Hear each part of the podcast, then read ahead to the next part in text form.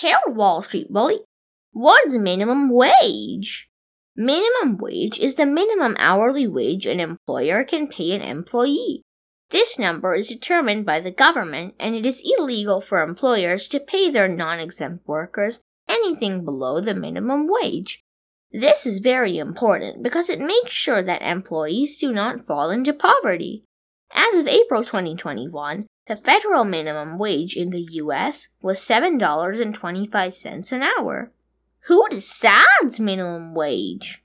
The federal government decides the minimum wage, but state or local governments can choose a different minimum wage as long as it is higher than the federal minimum wage.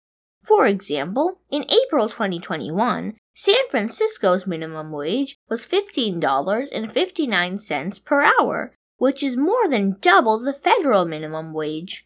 This is because the cost of living is higher in San Francisco than the national average. Can some people legally work for less than minimum wage? Yes, some people, called exempt employees, don't qualify for minimum wage.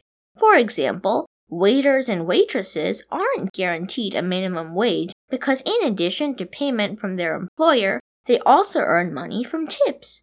Students, people under 20, and people with disabilities can also be paid below minimum wage. Does minimum wage change or does it stay the same? Minimum wage is increased from time to time in line with inflation and the resulting increase in the cost of living.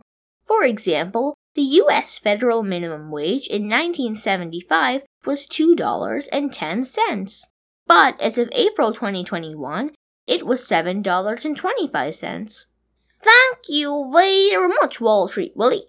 You're welcome, Super Cooper. Remember, finance is your friend.